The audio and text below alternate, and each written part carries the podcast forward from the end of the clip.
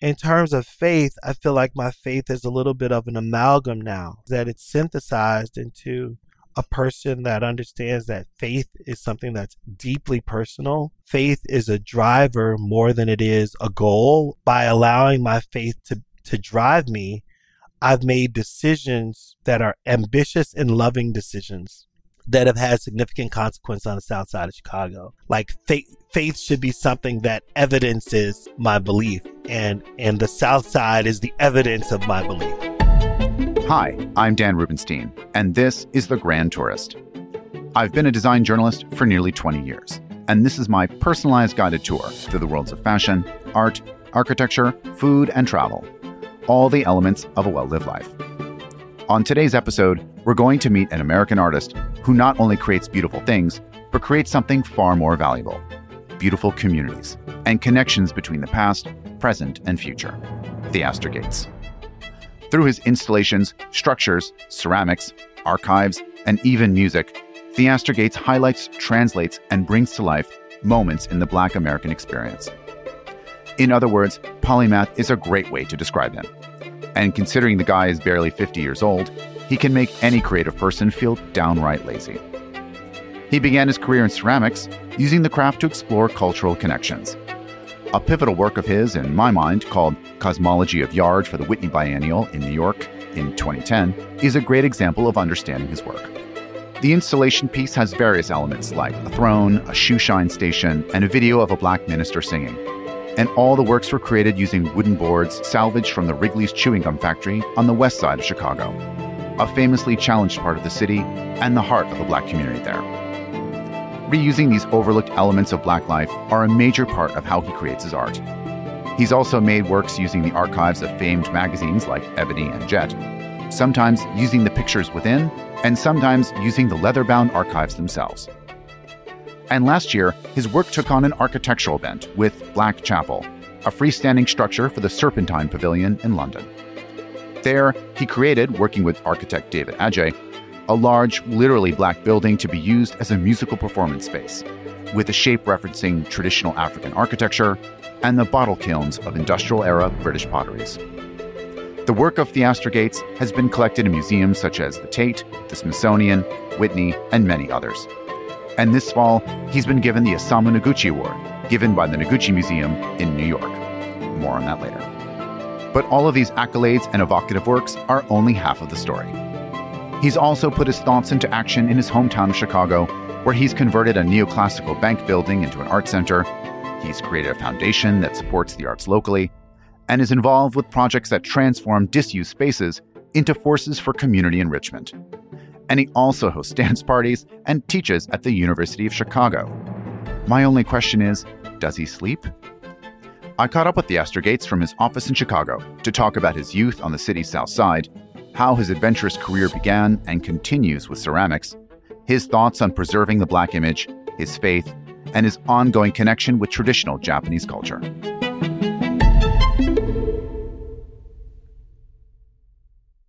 You know, doing my research uh, and doing my homework for for your work um, was really a challenge because you had such an incredible career. And even for someone who I would consider to be a young a young guy um, you are so unbelievably prolific and it's so unbelievably impressive.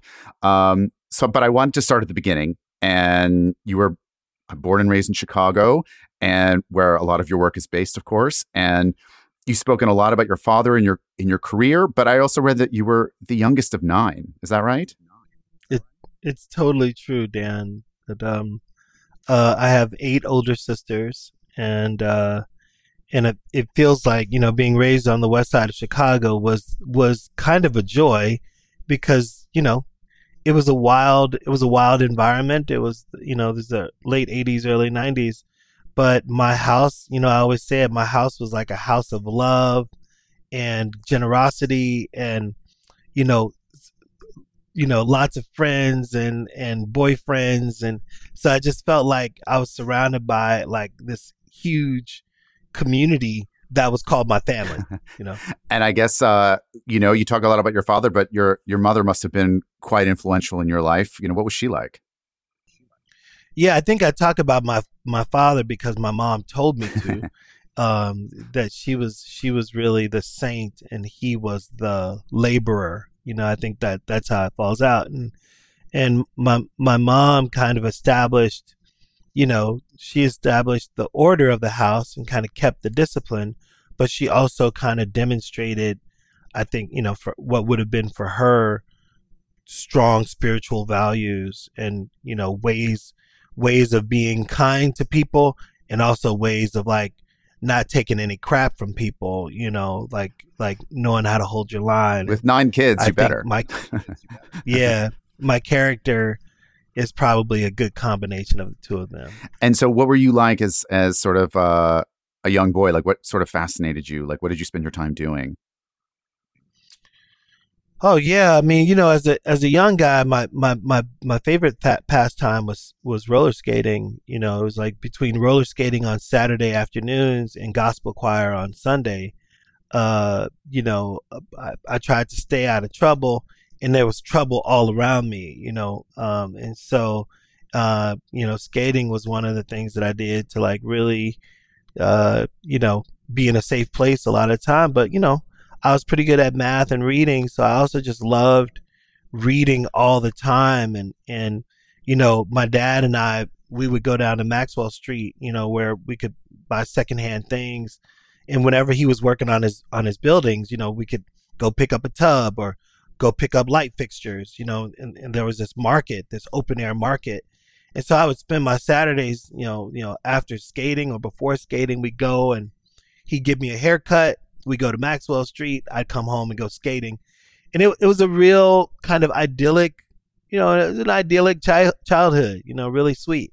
And uh, you know, what was there anything you do? You still skate, by the way?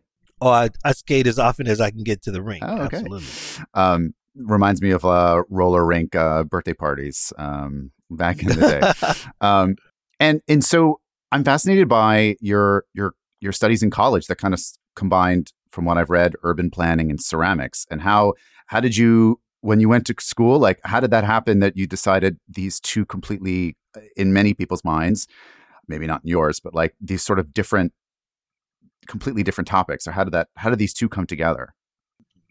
Sure. I mean, it, it's a pretty straightforward story. I started out at Iowa State uh, University as a pre-pharmacy major, thinking I would I would follow my sister Larissa, who was a pharmacy major, and uh, realized pretty quickly that the sciences wasn't my jam.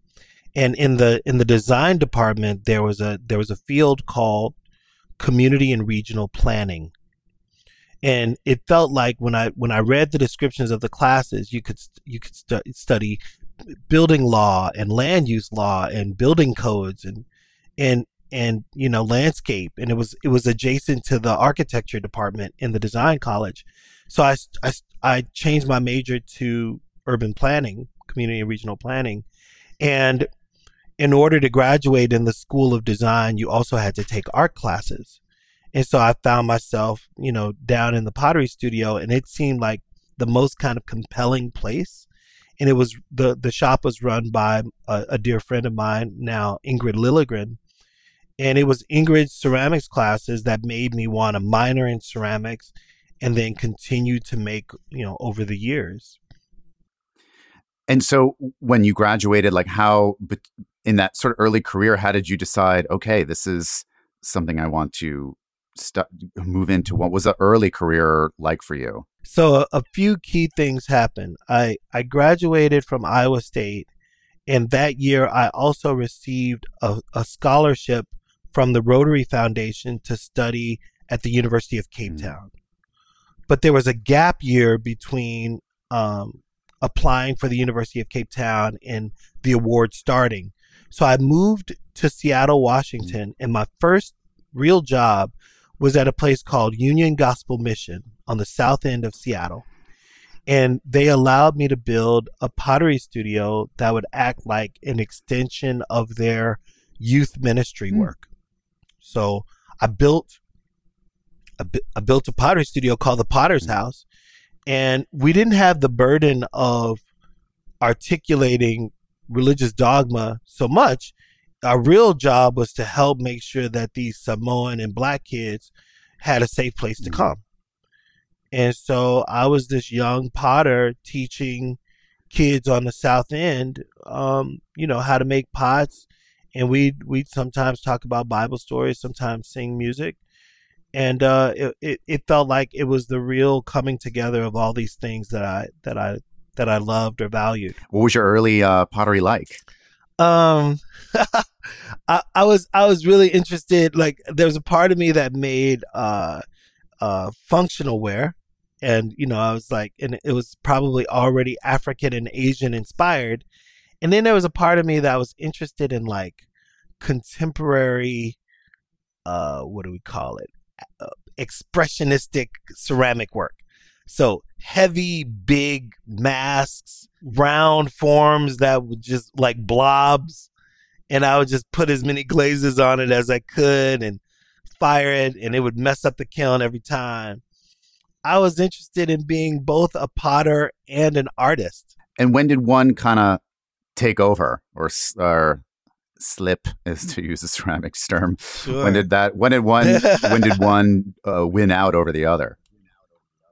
Well, to be honest, they both are still fighting. They still contend. Or they they're both bedfellows still. Um, we the studio, you know, I make a lot of functional wear at the studio. We just don't show it all the time. But I think functional wear is a great way to keep the studio busy and active. And we hope one day to like share it with everyday people. Like, you know, like I have this. there's- Oh, you got a little pot there. Oh, yeah, a little vase. I got yeah, they're all around me. You know Oh, what wow. I mean? And and so we have these like this is a probably a wood fired, wood fired uh, yellow salt glaze. It's very very, Very nice pretty. glaze, and and then you know we also make large vessels and and maybe uh, you know it, it feels like a slightly more modernistic approach to to ceramics. Uh, but I, I feel like it was the it was the work that I was doing in clay that also had me reading a lot about the histories of makers and the history of places with Mm. makers and ultimately that that learning is what led to my kind of contemporary practice And and at some point, I guess before the more uh, modern era of your work, right? There was a period where you you know you went to Cape Town and you studied there, and you also went to Japan. So is that right? You went to Japan and, and studied pottery there, which is on a completely different level and a whole world of uh, of ceramics. What was that like?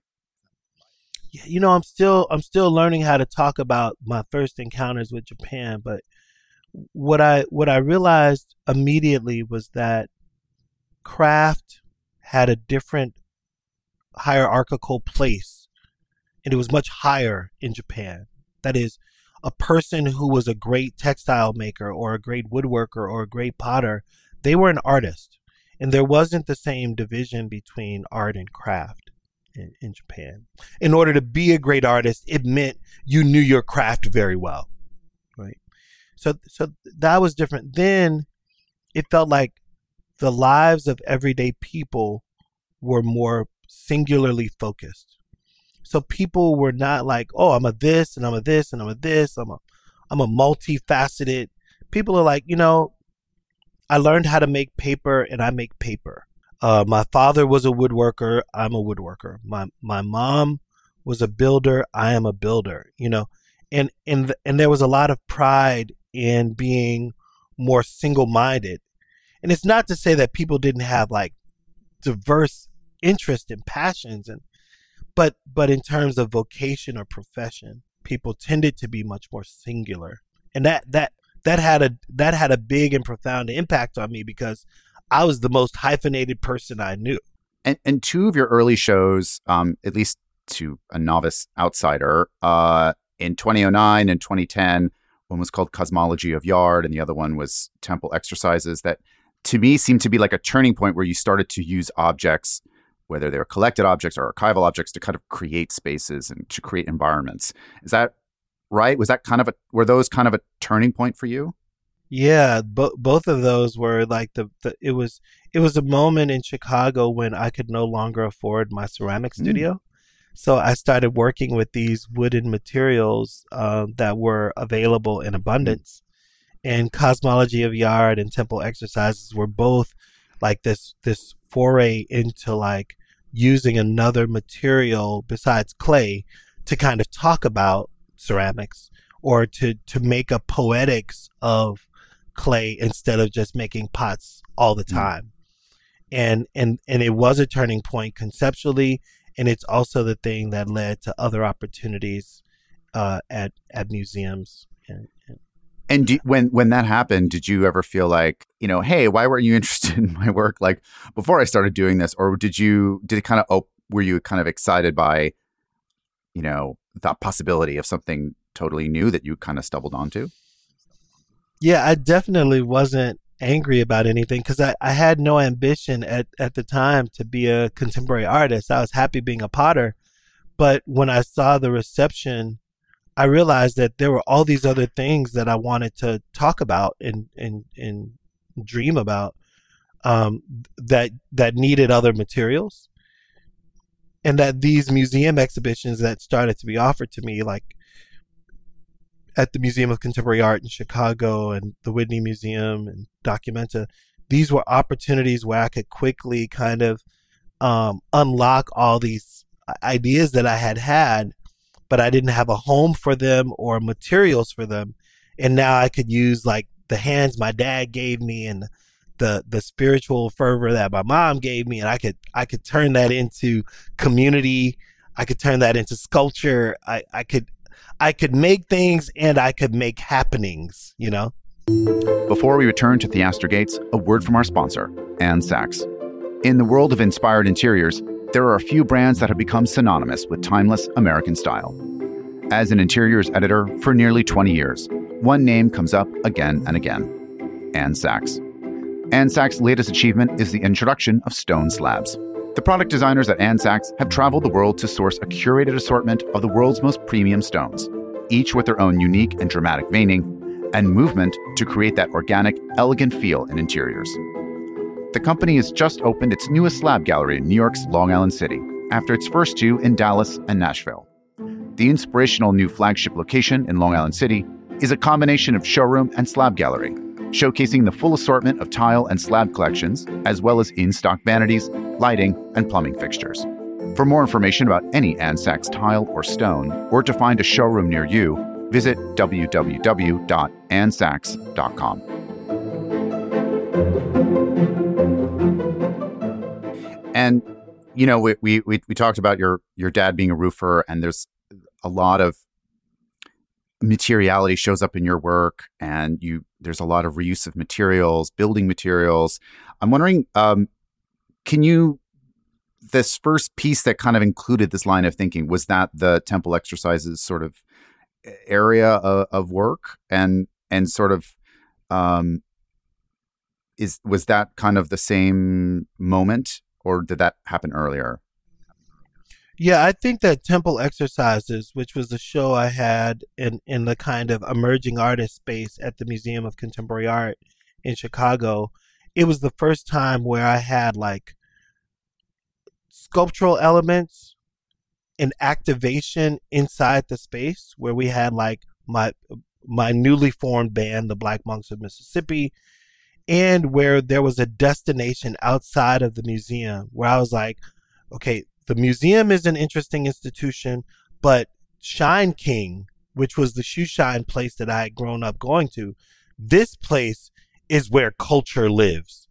And so we would go to Shine King and sing uh, to the shiners.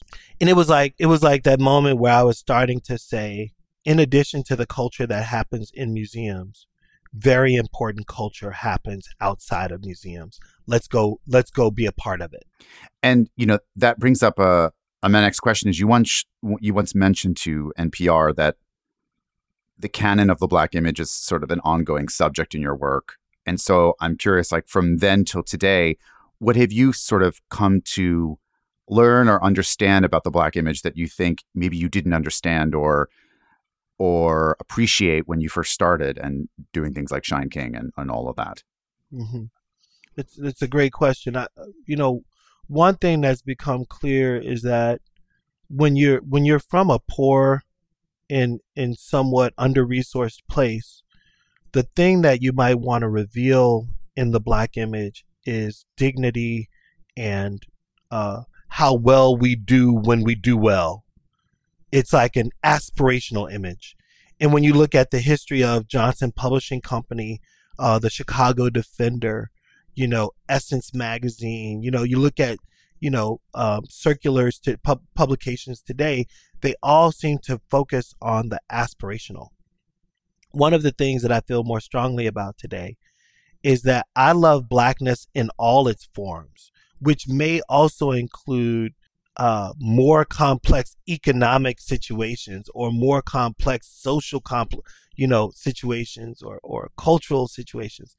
But but finding ways to to demonstrate the beauty and dignity of people no matter what class situation they happen to be in. So i think where i used to be really attracted to like you know like you, you look at you know ebony and it would be like Muhammad Ali or someone like Nina Simone or you know Isaac Hayes or you know the top 10 most important millionaires. And and and those are important aspirational devices. But the but the things that I'm more attracted to now is like the work of Gordon Parks where you know it's like oh look at the way black people were living in Mississippi and with no resources they were still providing for their children going to work every day living on in, in squalor situations because of the negation of, of, of our government or the lack of opportunities for to, to jobs but still look at the beauty in their eyes and the the the luster of their you know the, the like the, the fact that they're just making the best no matter what their situation is. And so i think i'm i'm now carrying the full range of the kind of cultural and economic sphere of blackness. And I'm saying it's all good. Mm-hmm. And at some point, you're you're you're you're back in let's say 2009. You're getting these museum shows, and I guess it was around that time that that the first sort of projects that would become the Rebuild Foundation sort of got started. Um, how did that happen, and why did you think like, yeah, I need to go and do this outside of just sort of focusing on creating work that would be shown in a gallery or be shown uh, in some venue? How did that originally begin? Well, I think I think two things happened. Um, I I recognized pretty pretty early that uh, if if the kind of institutions that I wanted to live in black space, the only way that they were going to happen is if somebody in that community built it it wasn't going to be something that landed from outside and there was no external money coming to make the great black institution. And that that individuals would have to come together and, and think about how best to do it. So I, I think on the rebuild started as like a kind of putting a flag in the ground and saying this is the community that i live in and i believe something great should happen here. So it felt like kind of self-determinism but I also knew that I couldn't do it by myself. And I needed the kind of legal structure. I needed I needed a platform whereby I could also invite people to help me build the amb- ambition of this place. So it was like, all right, I'll put in what I can, but I know I can't do it all. So I'm going to build this entity so that like others who also believe in the things that I believe in, they can they can support. And so, uh, at at what point like, did the sort of archival nature of these things and the ability of these spaces to kind of create these sort of archives, um, how did that kind of come into into play? Well, initially, it, it feels like archives were almost baked into the the birth of Rebuild because as soon as we started renovating the building, Linda Johnson Rice gave me her 26,000 volume library from Johnson Publishing and then, you know, already the University of Chicago had given me their art history glass lantern slides. And so we, we had content in advance of the building being fully renovated, right? And then as time went on and I was trying to think, what do I want the mission of this place to be? I felt like there were lots of places that were already focused on sports and places focused on um, like the kind of party scene and, and you know and, and and maybe focused on like artists and giving direct support to artists like the Three Arts, which is a small foundation here in Chicago.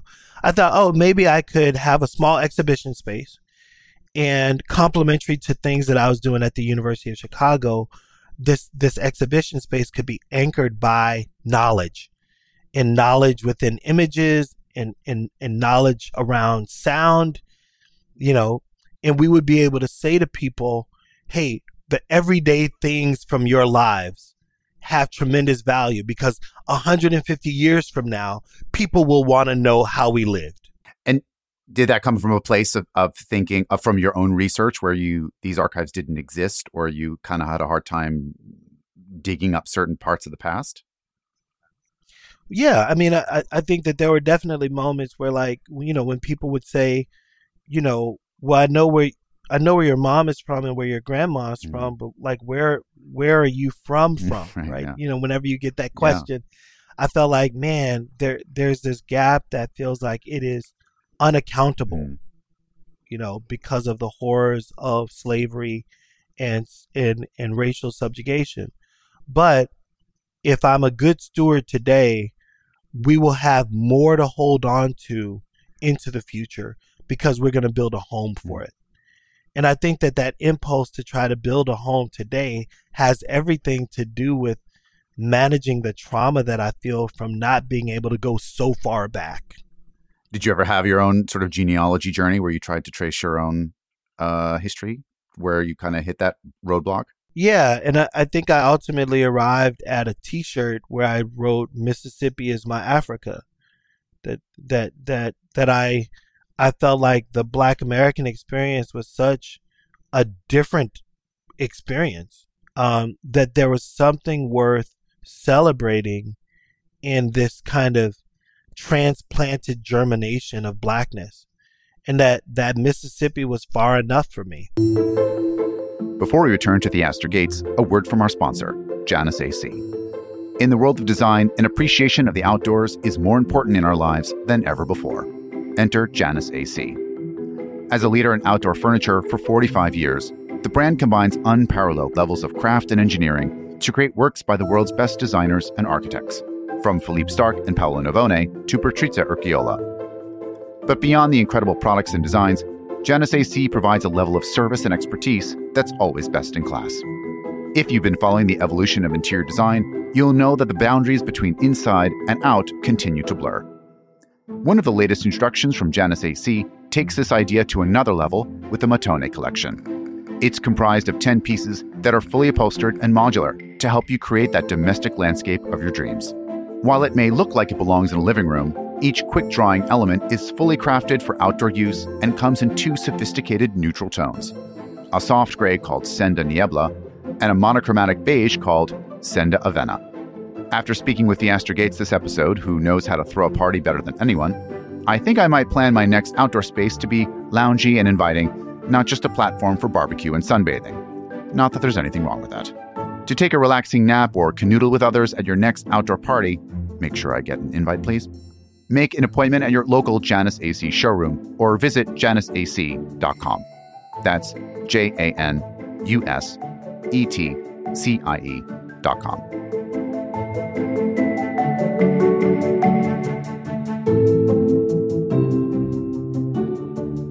And uh, out of all the things that you have in archived uh, and and kept is uh, a collection of Frankie Knuckles records. And I'm curious, uh, how, first of all, how did that come to you? And I'm also dying to know if you ever looked through those records and found a certain gem that might be your your favorite. Yeah, Dan. So, I mean, as you were asking this question, I was thinking to myself, I just never get tired of talking about Knuckles. you know, it's like, uh, like, like I never get tired of certain house songs or disco songs. Um, I got a call from this guy, Freddie, who I, I didn't know. He had found, he had seen uh, a TV special where I was talking about another collection, Edward J. Williams collection. And he called me and he said, Hey, I'm the executor of Frankie Knuckles' estate, and we're trying to make decisions about what to do with his apartment and his storages. Can you come and look at these things with me? We spent a morning together and you know, lo and behold, he had all these albums in a in a storage uh, room, And uh, after some negotiation, uh, Freddie and I agreed that I would uh, uh, be charged with stewarding the albums, and that I would I would give Freddie a, a stewardship fee that I would not own them initially, that I would just be steward of them for 10 years. And with the, with my stewardship fee, Freddie would be able to start the Frankie Knuckles Foundation. And so he was able to get the Frankie Knuckles Foundation off the ground. I said that I would make the albums uh, public, that I would digitize the albums, and that within the 10 years, within the 10 years of having them, that he would have access to the full digital canon and uh, I think we're on track to deliver. Oh that. wow, that's a lot of that's a lot of digitization. That's a lot of digitization. Yeah. what I couldn't have imagined was that along the way we would also create kind of a cult following around house music day parties, uh, and and now I think we have one of the the hottest revolving venues for free house music in the country. And and so you know since the the Rebuild Foundation, we talk about uh, house music and and community and it's a lot about the public. And I'm kind of wondering what you see the role of the government or the city or the state has or should have when it comes to the arts.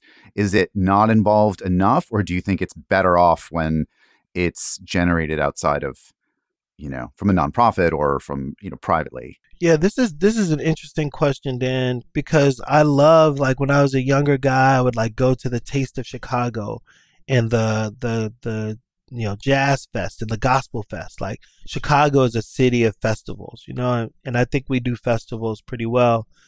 And I think a a a, a city that has art baked into the bones of its policies is a good city. Like you know, but I also think that there are moments when the city, in the same way that cities encourage large businesses to move here, and they incentivize those businesses by giving them tax breaks on land and property. They they give them, um, uh, you know, so and regular tax breaks breaks. They give them resources, financial resources. They give them uh, access to like really smart people to help relocate those companies and those people.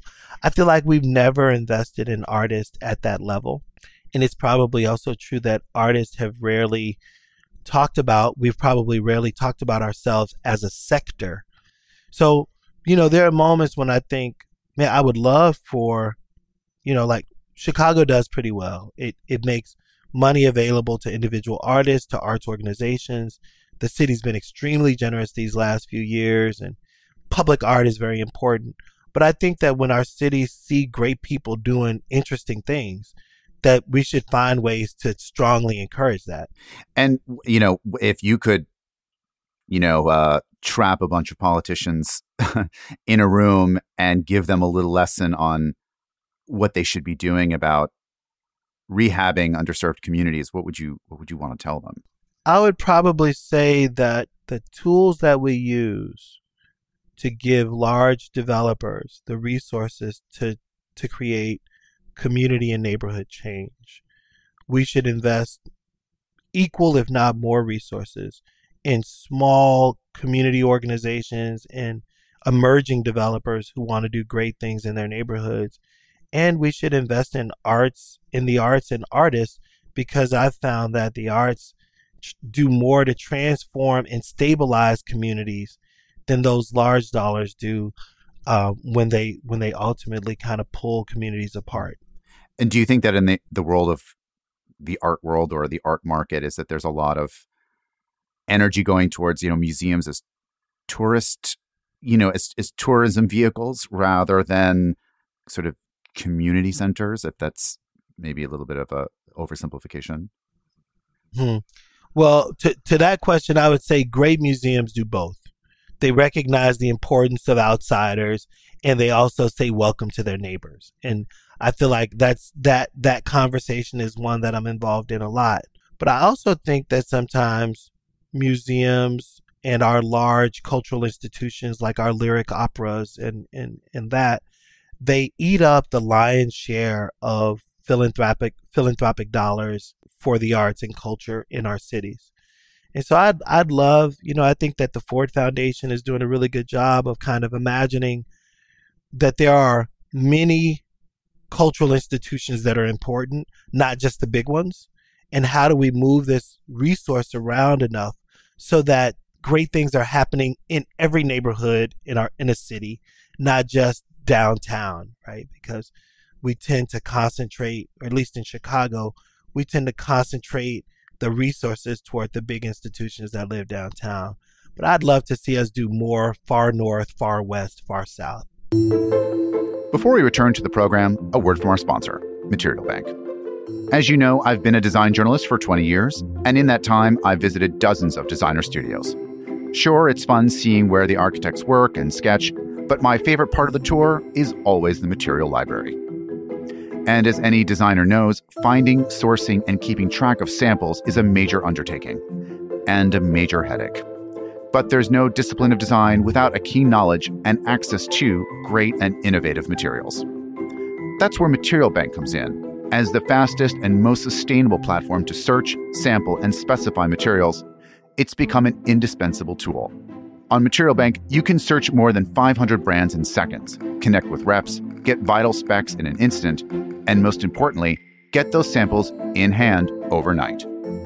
It's the most sustainable way of pulling samples from around the world, and everything comes in one box. And it's more than just a place to browse, it's a connective network that's powering the design world to create amazing things.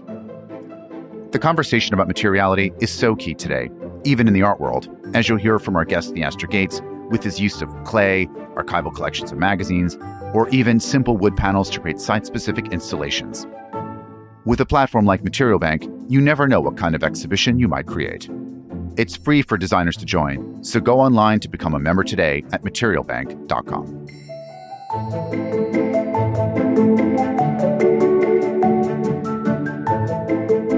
And uh, a recent show you had at Whitechapel, um, which was a part of a residency at the V&A uh, in London, called the Clay Sermon, and it kind of combines pottery and spirituality.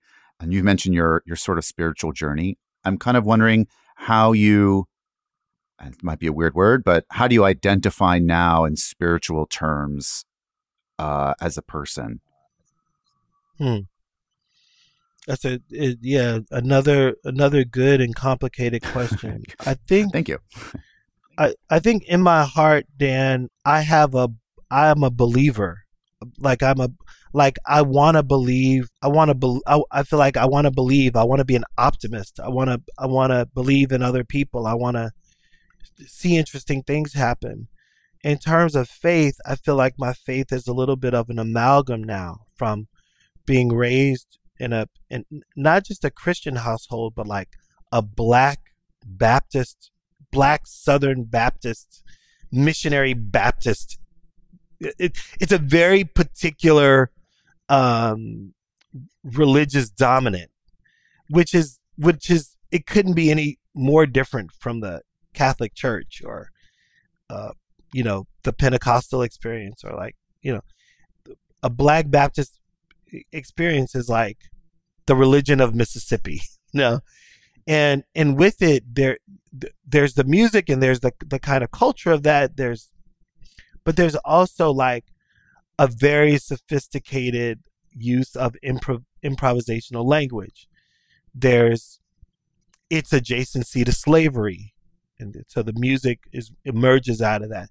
And so, so I think that if you combine the kind of missionary Baptist black religious experience with uh, knowledge of Buddhism and interest in Shintoism and interest in pan pan pantheisms of of uh, of um, Asia and and the continent, I feel like what what's happened is that it's synthesized into a person that understands that faith is something that's deeply personal and that faith is a driver more than it is a goal or a place and that I, I feel like by allowing my faith to, to drive me i've made decisions that are that are ambitious and loving decisions that have had significant consequence on the south side of chicago like faith, faith should be something that evidences my belief and and the South Side is the evidence of my belief.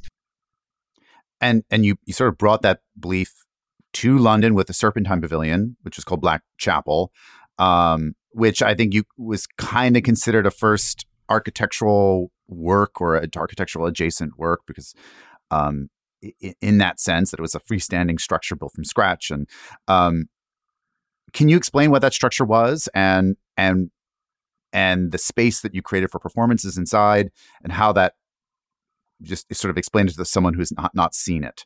Well i would say that that black chapel actually took its cues from my project at the walker art center which was a, a permanent sculpture made from my bricks and it was a kind of outdoor situation.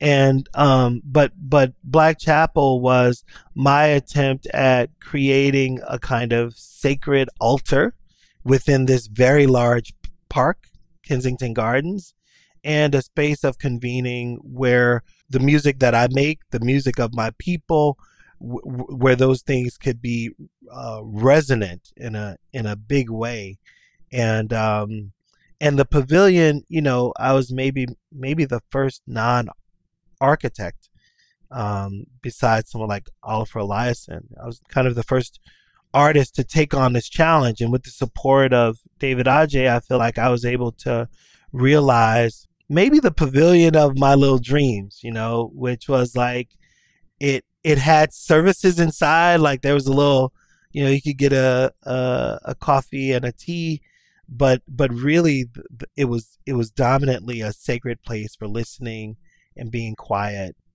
and being with others. And um, I think it's probably going to be the first of many, many future projects. I hope. And uh, congratulations on the soon to come 2023 um, Isamu Noguchi Award uh, in advance, um, which will happen this fall. And I'm just curious, like what you, when you think about Noguchi and his life and his work, um, you know, obviously, like on a very surface level, you can see you can see parallels. Um, you know, what do you think about his work, and how has he sort of inspired you? You know, it, it's it's really special to to be considered a, a person that gets to live in his tradition because he, he was of Japanese descent, but then like spent time later in his life in his adult years like me going to Japan, getting getting to know himself by being present and kind of having to accept his Americanness as he went there, even though he was of Japanese descent as well. So that felt very familiar. I think that the the ways in which philosophy govern what one makes, I feel like we have that in common. And it was actually Martin Puryear who was talking about Noguchi once and said, you know, we all have to go through Brancusi. And so I think that that the part of me that has like a, a sculptural impulse toward minimalism or naturalism that I I think you know which is maybe in some ways connected to modernism. I feel like Noguchi was able to epitomize this combination of Eastern values meeting Western modernism, meeting someone's personal identity to try to connect with materials he's he was just a good good dude. He didn't separate like big parks from individual object sculpture from furniture or appliances or lights. Like he he ran the gamut and i think as i grow older and i gain confidence i feel like i also want to traverse those varying ways. So uh, i feel more and more like our lives are going to be intertwined as i get older. That's a good idea. Maybe there'll especially if there's a museum in, with your name on it in the future, uh, which I think is pretty much assured. Um, as an educator, I mean, do you still you still teach it at the University of Chicago? Correct. I do. I do. Okay, and you also are an advisor, and and uh, you know I've listened to some interviews that you've given about um, arts and the education, and there's a lot of when I talk to different uh, artists and designers and and people that you know uh, some studied in school, some didn't, or it's changed so much. And there's such talk about the professionalization of creativity uh, and art and design and and all this kind of thing. Um, I'm just curious, like, what your impression is of arts education today, higher arts education today. Um, another probably very complicated question. Um, But um, do you think that this? Do you do you agree, or do you think that that the world of art has become too professionalized, too I don't know, become too much of a business, and therefore the universities kind of have to prepare you to be in that industry? It's interesting because you know I, I just finished teaching this last quarter a couple months ago, and um, in my class, there were people who obviously wanted to be they they want to they want to turn at the art market and they want to be art stars right and let's say out of a cohort of like 14 people two or three want to be famous other people enter art because like it's what they did as a child. It's it's nice and complementary to other things that they're interested in like you know biomedical things or computer science things or physics.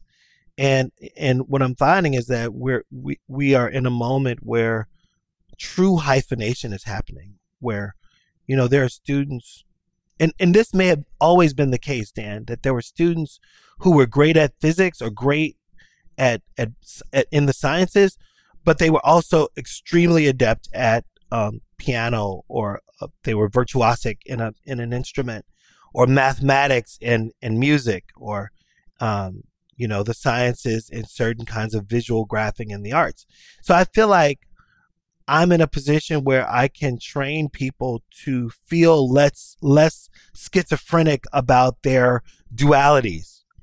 And and that from a younger age they can they can they can feel as if you know it's not that i have to be a, a neuroscientist by day and a hobby artist by night but in a way, the arts is fueling my interest in neurosciences and it's adding value to the way that I think about the sciences and, and vice versa. That because I have this seemingly linear brain around math, it means that I approach uh, light and color with a different kind of like right brain intelligence. And I, I love when when students are given a problem that they that needs both sides of their brain. Right? But is it true that there are you know uh, galleries that are identifying people in high school and ushering them through undergrad? It's almost like the like a sports team or something where you know if you're an undergrad at Yale or an undergrad at Columbia or NYU there's already like top picks or some shit and it's it's a little bit absurd you know but I think that at some point, maybe um, those values will get challenged more and more. And I think for my other 11 students who are not interested in being, you know, uh, uh, star artists, whatever they're called, that that they are trying to deepen enrich you know enrich their lives. They're trying to deepen and, and enliven their lives.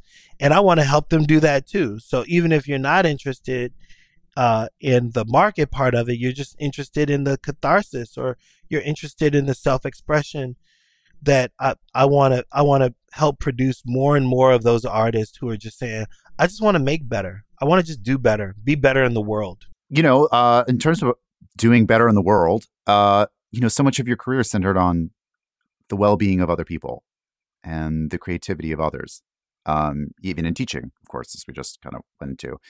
And it's all super admirable uh, but when i when i'm what i'm wondering about is do you ever worry that you you're giving yourself in your career like such a high goal where where true progress can seem almost kind of like uh I don't want to say a fool, like kind of like a fool's errand. Are you shouting into a void? Do you, do you do you feel like you know there are other artists that can be like super famous, get a big show, you know, have money, and then they're happy, they're famous, it's over. But because your work is so much about the happiness and fulfillment of others, is that a goal that can never truly be achieved?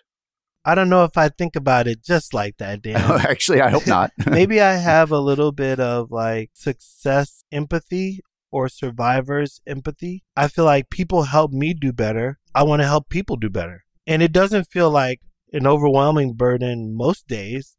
It feels like a reasonable part of living a full artistic life. Is that like if you're a professor, your students are going to call and ask you for recommendations. It's part of the thing if you're if you're with a gallery, at some point the gallery is going to ask you to donate things to an auction. It's part of the thing.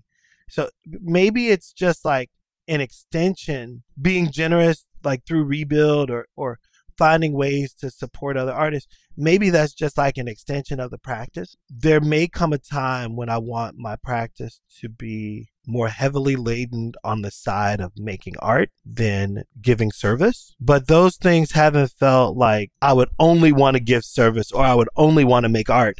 I like the balance, you know. I mean, as I, I as I get a little achy, you know, I think okay, there's only so much I can do in a day and maybe it's a little bit less than I could do when I was 30. But I feel like the ground that we've laid, it it's ground that I'm well uh, that I'm very proud of, and I and I feel like um, we've been able to lay a foundation not when I was 80, but when I was 25, and that and that I don't want to be on my deathbed and saying, I wish I had done more for other artists. So I just got started earlier because I saw great artists like Warhol and Joan Joan Mitchell and Rauschenberg. You know, I'm even thinking about like artists who are still living who do great things that may not want to be named. You know, or to to see what's happening as a result of the Gordon Parks Foundation, and to you know even to think about the legacies of John and Eunice Johnson. I think, wow, what if I started giving now? What if I what if I started giving when I didn't have anything to give? What if it was just like a spirit of openness and generosity? And I just live with that openness and generosity all my life. So, so that there's not a goal. I don't have a goal of like, I want to be able to contribute $26 million, $50 billion. It's like, I want to live a life that's full. And if I can help bring other artists along or show them an example or let them steal ideas from me or give them ideas that's for their work and it's not for me, you know, uh, that that those things really they feel like a pleasure. And you know, how is your uh, your team set up today? Because you have all of these, you know, you're always adding these archives. I felt like you must have a team of people scouring the country looking for these kinds of things. Yeah. Uh, yeah, you know, it's yeah, it's interesting. Like we're we're on payroll. There's probably 13 full time people. So it's a that's a small team. We're down from like 65 people when I was managing a university crew and a you know, a real estate team and uh, my studio. And I think between the 13 of us, I feel like we get a lot done. And then we have a lot of friends and allies who help us with the, the heavy lifting. In a business world, you guys would call that outsourcing or something, but it just got to a point where the project was so big that we thought, let's just have our core team and then let's get as much help from the outside as we can. And and that's worked out pretty well. And what's next for you? I heard that you're going back to Japan with a project, and uh, how's that going? Yeah, so you know, um, this this town that I studied in, which is called Tokoname, it's in in central Japan.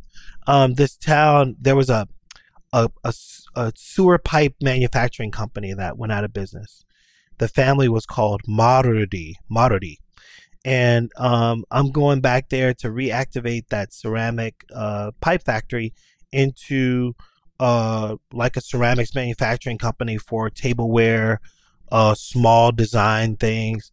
And I think I'm gonna build my brand, Dorchester Industries. I'm gonna build this little brand that's like the the handmade wares that lives adjacent to my studio practice. Oh wow, that's amazing! And I also hear that you're you're working on a a former school in Chicago to become an arts incubator that's I think 40,000 square feet or something quite large. Yep. It's called the St. Laurence kind of arts incubator. And uh, our hope is that we'll be able to, you know, the lessons that I've learned bumping my head for the last 30 years, I can share some of those lessons with younger artists who seem already out of out the gate way more sophisticated than I'll ever mm. be. Uh, and so I'm going to just give what I can and hope that it helps. But we'll at least have a space in Chicago where artists can work. Um, many of them will be able to work at no cost. And uh, we hope to amplify the careers of artists and designers. And if, if you had to uh, describe your aspirations as an artist in, in three words, I'm wondering what those three words would be. Um, do it well. Thank you to Theaster Gates and to Melissa Ulster and Andre Firmanovich for making this episode happen. The editor of The Grand Tourist is Stan Hall. To keep this going, don't forget to visit our new website and sign up for our newsletter the Grand Tourist Curator at thegrandtourist.net. And follow me on Instagram at Dan Rubinstein. And don't forget to follow The Grand Tourist on Apple Podcasts, Spotify, or wherever you like to listen. And leave us a rating or comment. Every little bit helps. Till next time,